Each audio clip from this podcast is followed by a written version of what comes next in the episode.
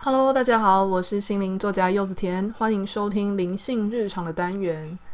我在录这一集的时候啊，前一天晚上刚从园林结束四天三夜的旅行回来。我还蛮喜欢园林的，那因为今年呢、我每个月都打算去台湾一到两个没有去过，或是之前还不算太熟的小镇，去小小的短居一下。之前疫情还没爆发的时候，我每年都会去国外旅居一个月，然后会在台湾某一个地方旅居一个月，这样一共两个月。但因为疫情的关系嘛，所以现在没有这样子的自由了。所以我想说，那我就把它拆成这种零碎的，可能一周到两周之类的小旅行，它至少能够让我去一样，还是可以移动，还是可以看看世界。那为什么会选园林啊？实际上，我每次在选旅行地点的时候都非常的自由。我纯粹是因为上个月在看自己很喜欢的一个小说家叫陈思宏，他的新书叫做《楼上的好人》。那因为陈思宏这位小说家，他之前的故乡是在彰化永靖，那园林基本上就是在永靖旁边的一个大镇。他之前的小说也曾经以永靖当背景，那园林呢是他新小说的其中一个背景之一。所以虽然他在书上并没有特别写很多说园林有什么有什么，但因为我很喜欢这位小说家的作品嘛，然后加上。我其实本来就只是一直在找一些参考点，所以看到园林，诶，我好像没有去过耶，或是之前去都只是经过那样子。那我想说，好，那我就来去园林吧。然后就在上个月帮自己就匆匆忙忙的订了一间自己觉得还不错的旅馆，然后车票也没买，因为有朋友是园林人，他就是跟我说就搭客运就好了。那我旅行一样都是。步骤都非常少，决定地点，定好住的地方，然后只要车票不用先订，然后基本上我就会直接就放到快要出发前，顶多才会在我的个人脸书去问一下大家说有没有推荐什么好看好吃的等等。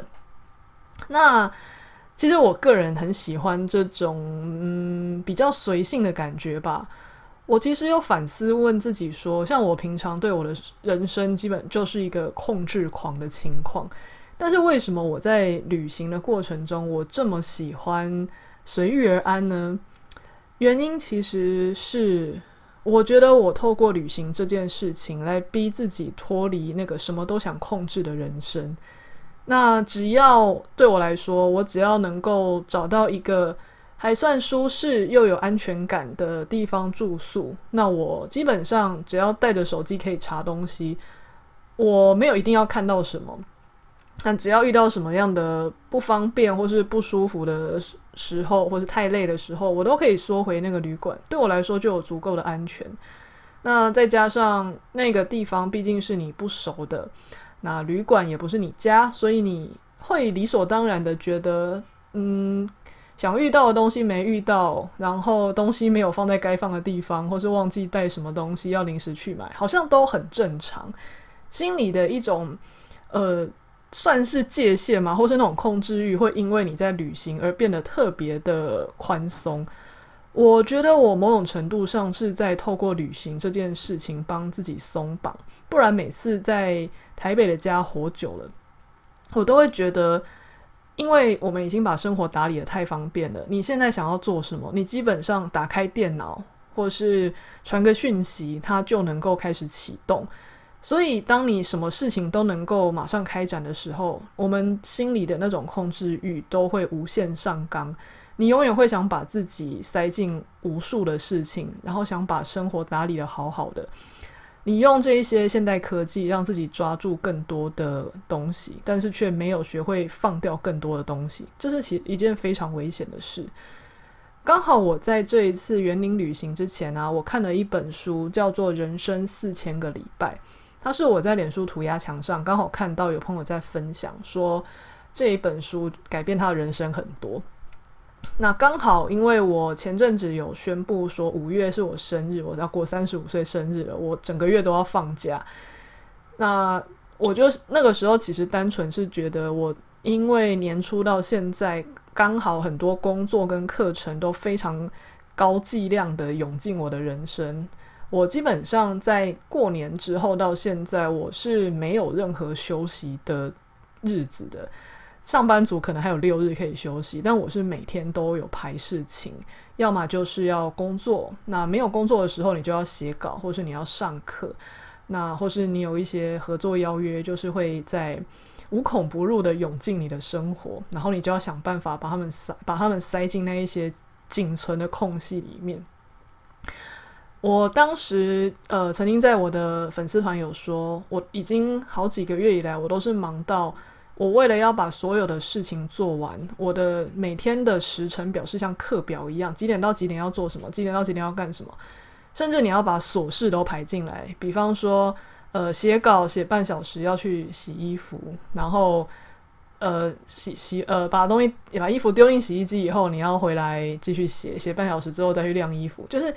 你为了不要让生活脱轨。你必须要把这一些正经事跟这些琐事通通排进来，你要照表操课才不会忘记。虽然我因为我个人是一个做事非常利落又迅速又精准的人，我确实可以过这样的生活，但不表示我不会累。呃，一个人他如果过这样的生活过久了，真的会非常的紧绷跟痛苦。那我是在某个早上醒来的时候，我想到我接下来就是又要再这样子过不知道多久，我就一瞬间就有点神经断线，觉得好，刚好我到五月好几个大案子或是一些比较大的事事情刚好会告一个段落。五月我算是比较多自由时间的，那我干脆就把工作 close 掉，我就开始去休息好了。那就在这个时候，我看到这本书朋友推荐《人生四千个礼拜》的时候，他说啊。呃，简介上就是很直白的，就是呼应这个这本书。他是说，我们人生如果活到八十岁的话，平均你就是一个人差不多就是四千多个礼拜。那呃，我们大部分的人在没有意识到人生其实只有四千多个礼拜的时候，我们好像常常都会很挥霍自己的日子，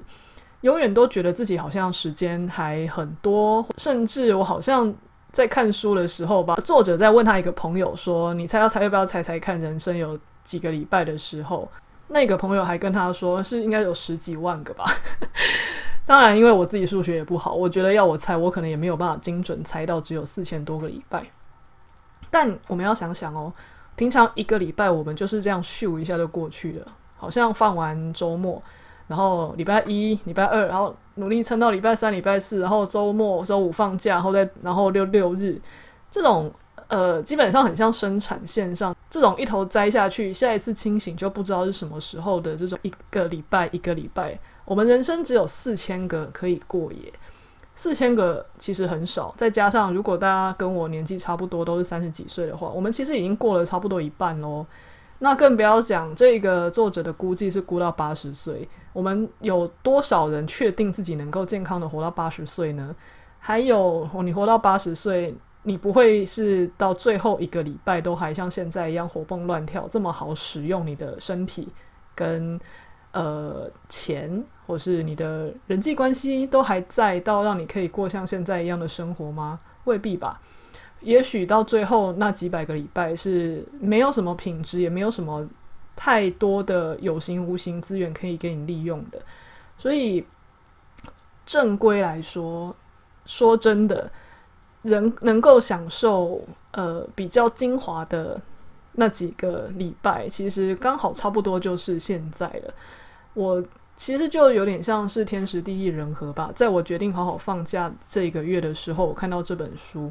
他提醒了我非常多的事情，以至于让我决定，那我要趁五月这个月份，我过三十五岁生日，我要好好想想接下来两千多个礼拜，我的人生要怎么样用。像以前那样的日子，显然好像有一点太过耗损。那刚好这本书，他也其实也给我给了我一些启发。他说，呃，现代的科技啊，其实让人可以用更少的时间做更多的事情，但是我们却没有。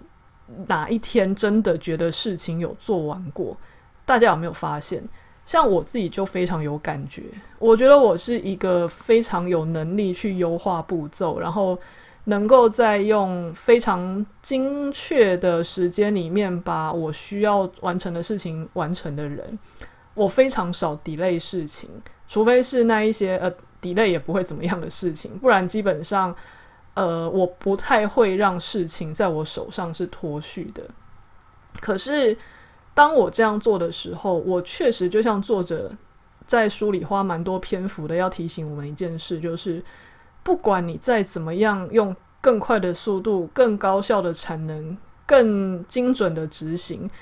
你永远没有办法等到一天是你的待办事项终于清空了，然后你可以自由去做想做的事情。这件这件事情为什么一直没有发生？就是因为当你真的这么能干、产能那么高，然后品质又这么好的时候啊，那一些事情只会以更快的速度增加，然后你永远都没有办法真正把这些事情做完。我在看到书上这样讲的时候，我觉得我好像。某种程度上豁然开朗，因为我确实有落入这样的迷思，就是我觉得是不是我只要够努力，或是我只要过了某一波，我真的就可以把事情通通做完。结果我好像真的没有等到那一天过耶。我永远会在自己有空档的时候，觉得我可以再更加强个什么东西，或是再更精进个什么东西，又或者是永远又会再冒出更多的东西，拜托你来帮忙。毕竟你就是曾经做得这么快又这么好，不是吗？当我确实意识到我不可能满足自己心中的期望，也不可能满足社会上所有人的期望的时候，我忽然对自己的那种挫败感就下降了非常多。而我也开始决定，我人生接下来两千多个礼拜，不要再拿其中大部分的时间去呃做那些其实别人。呃，有我或没有我都没有差的事情了。虽然以前我已经尽可能的在挑选工作，那也许未来为了要呃让自己这两千多个礼拜过得更值得、更有品质，我应该会再有更多的挑选跟界限吧。那这本书它不是只有这种很务实的跟你说，你的人生就只剩下两千多个礼拜这样子的，很很务实上就是数的数字的东西，它也提到蛮多心理的。东西，比方说，呃，我很喜欢这本书的第十二章，它的标题就是我之前在粉丝团分享过的，叫“数位游牧者的寂寞”。我这边念几句给大家听。他说：“数位游牧者的生活方式和众人不同步，人际关系很难扎根。不是数位游牧者的我们也一样，我们越能够自由选择在何时何地工作，就越难透过工作建立人际关系。”什么是数位游牧者呢？其实就是现在你只要能够带着笔电，然后在任何地方都能工作，就可以算是数位游牧者。那虽然我不算百分之百的数位游牧者，因为我毕竟常常也是会去做一些实体的个案，但我也蛮接近数位游牧者的。那我们这种自由工作者跟数位游牧者确实都有非常大的体会，就是所谓的寂寞感。可是，在这个作者提到这件事情之前，包括连我自己，或是我跟身边的人说，他们其实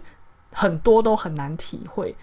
他们会觉得，你就有很多自己的时间啊，那你就去做自己想做的事情就好啦。然后你怎么会没有朋友呢？你那么就是你时间那么多，你要去交一定交得到啊。就是呃，如果不如果没有当过自由工作者的人，其实会非常难难理解。呃，这种自由生活形态跟众人不断的错开的时候，实际上人本身天生基因带来就是群居的动物。那我们这样子的生活方式，实际上很像是在都市里面某种程度上被放逐的一群人。我在分享这篇文章之后，很多同类型的工作者马上就很有共鸣，说真的有这种感觉。别人好像觉得我们过得很爽、很自由，那我们确实也有享受到那一些很爽、很自由的时候。但是，人跟人之间这种连接感，或是群体同步一起做什么的感觉，却会从我们生命中被抽离作为代价。那你这种东西已经没有说什么值不值得了。那因为自由工作某种程度上有时候是不可逆的。现在叫很多自由工作者回去做原做上班族的工作，他的技能或是他的生活形态已经不是这么容易去回到这样子的呃群体的职场里面，所以某种程度上，呃，自由工作者他付出的代价也非常的高。那我这边就不是要特别在聊说，呃，这个是不是？自己的选择，自己要不要甘愿做欢喜兽这种事情，这其实是永远没有办法得到结论的辩论。嗯，当自由工作者的人在感叹自己的寂寞的时候，我们在处理自己的寂寞的时候，也许真的只有同类能懂。但是上班族在抱怨自己没有自由的时候，那自由工作者有时候可能也不算真的很能懂。就是我觉得那是两个群体需要更多的沟通跟理解才会。嗯，比较能够知道彼此的痛苦，跟这个东西并不是靠享受到什么代价就能够弥补起来的。那我今天想要聊的是这本书上他提到那个寂寞感啊，他完全让我能够明白为什么我觉得对我而言要找到工作和生活的平衡是这么困难的事情。在一般人眼里啊，我算是一个蛮算懂生活的人吧。因为毕竟我是离开职场，然后就是变成自由工作者之后，我也不是说一下就把自己的工作排到爆。我看起来好像也是蛮常在呃旅行啊，或是呃自己做菜啊，或是我也会很在意生活的一些美学啊等等的，感觉我好像很会想要让自己的生活去平衡我的工作。可是其实我自己身为这其中的人，我我却觉得我在平衡生活跟工作这件事情特别辛苦，可是我也不知道哪里出了问题。直到我看了这一篇文章之后，我忽然懂了，就是那个寂寞感。因为我们这种自由工作者，大部分的时间都是一个人的，你的身边的家人啊、伴侣啊、朋友，大部分在你有空的时候，他们都在上班，所以就是你一个人独自对着电脑。或是对着你的工作，那一个人他骨子里面这样这么千百年来祖先到现在都是群居群居生物，他基本上没有体验过这种被放逐的人生的这样子的基因，他一下要面对大量的空白的时候，你觉得他要怎么办？那大部分的时候可能就是哦，那就疯狂工作。那因为尤其是比如说对我来说好了，我的工作是对社群媒体，是对案主，这个东西都能够让我有一种呃假性的，好像跟社会有连结的一种弥补，所以不知不觉，为了让我心里不要感觉到这种孤单，我就有可能会超量工作，也有可能会超量的去使用社群媒体。可是这个东西对我的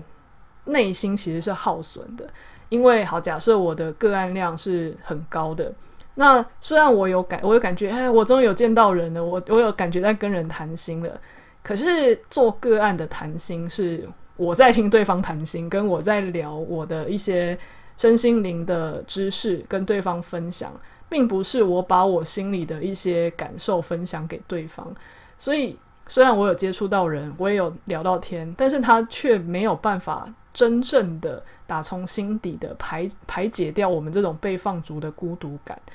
那你说好，那如果不工作吗？那我去用社群媒体。可是社群媒体大家也知道，这种东西本来就是越用越上瘾，越用越不快乐，越用越大家都只是在比较，那种很空洞的感觉又又会在侵蚀你。所以，呃，疯狂投入工作，或是疯狂的使用社群媒体，只会让人越来越寂寞和孤单的时候呢？那以我自己而言，我可能会觉得，我就会到一个极限嘛，就想要反扑，觉得天哪，我都工作这么辛苦了，你看我都平常花了这么多时间在别人身上，那我有收入，我是不是就要呃反动一下？就觉得我平常花太多心力在应应付这个工作跟社群媒体的要求了，那我当我拥有这一些收入的时候，我就要跑去摆烂，我要去玩，去去旅行。但大家有没有呃想过，其实旅行为什么对于很多自由工作者来说，好像是一个人生的重心？某种程度上，我们实际上是在透过旅行这件事情，还是在逃避寂寞。因为到一个新的地方，就像我前面说的，逃到一个新的地方，因为什么东西都是新的，你没有时间去感受寂寞，你忙着去应付这个新的环境、新的世界，什么东西对你来说好像都很新奇，你好像看到一个新的希望，或是新的可能性。所以在你跟那个环境熟悉前，你在对你呃，在你对那个环境开始觉得不耐烦跟熟悉以前，那个寂寞感实际上是会被压下来的。那这个时候呢，自由工作者就会觉得，你看我平常工作那么辛苦，然后赚的钱就是要让自己有能力跟时间，在平常大家都没有办法出来的时间出去玩，才叫生活嘛。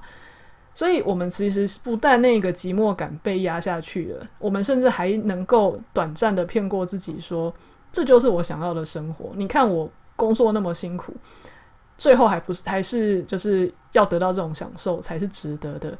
可是实际上，不管是拼命的工作，然后去应付社群媒体，让自己不寂寞，还是逃到旅行里面让自己不寂寞，最后两件两个都是在逃避寂寞啊，没有什么不一样的。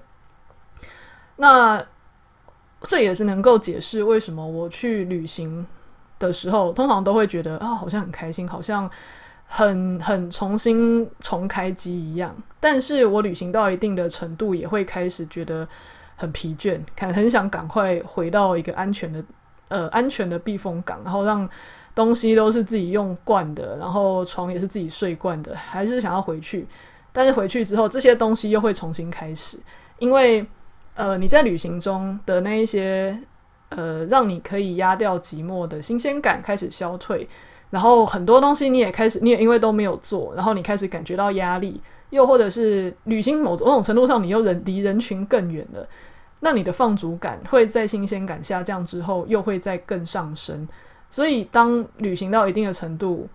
呃，就会想要回来继续掌控那些生活原本可以掌控的东西。那有些自由工作者可能就继续换一个地方旅行，不一定。可是不管是哪一个方式，它到最后都非常有可能都指向同一个原因，就是逃避寂寞。那我那时候意识到，原来自己为什么这么难取得工作和生活的平衡，原来是因为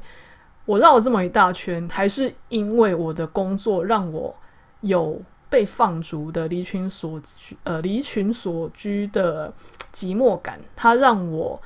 虽然有很多时间可以独处，可是也让我必须要花更多的时间消化人类本质上就是很难面对的寂寞的时候，我好像豁然开朗，然后又某种程度上又更原谅自己了。我觉得我可以原谅自己，嗯，很努力想要找到好好生活的方法，但是又找不到的原因了。如果人一直要逃离寂寞的话，你真的是逃到天涯海角都逃不了。那面对寂寞，可能有人会说，那不就是心灵工作者最擅长的事吗？诶，这个问题问得好，我也在这样问自己。我说，我就问自己说，那如果我们的本源就是为了避免自己呃不要感受到寂寞而到处乱跑，那我就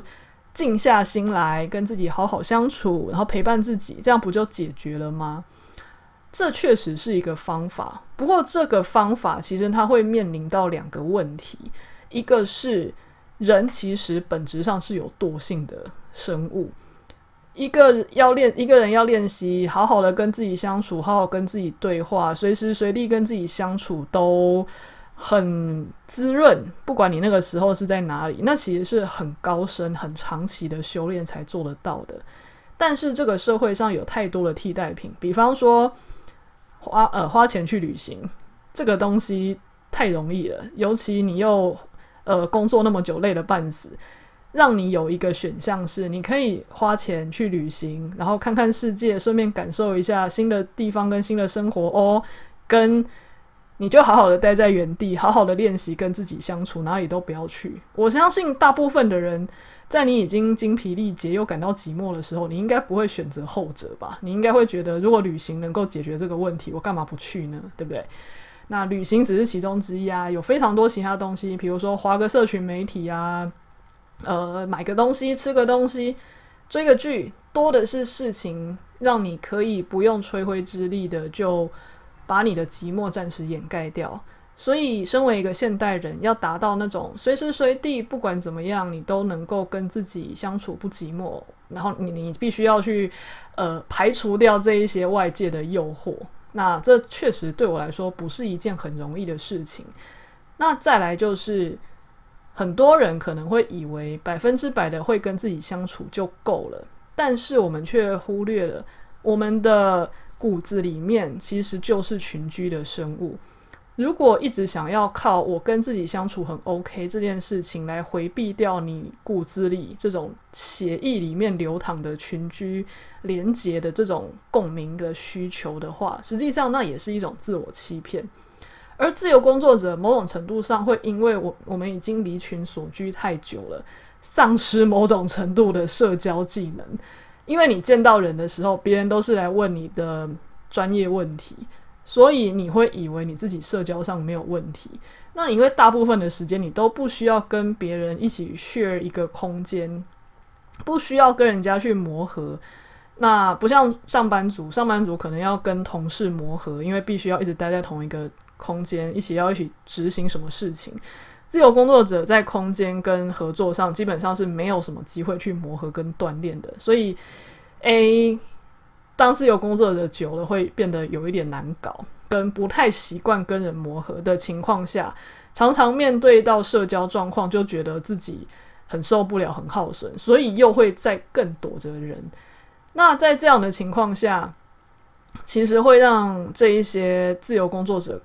更不知道怎么样透过跟人连接来排遣寂寞。一遇到人，然后又有一些社交上的不适应或不习惯，那干脆就躲回去。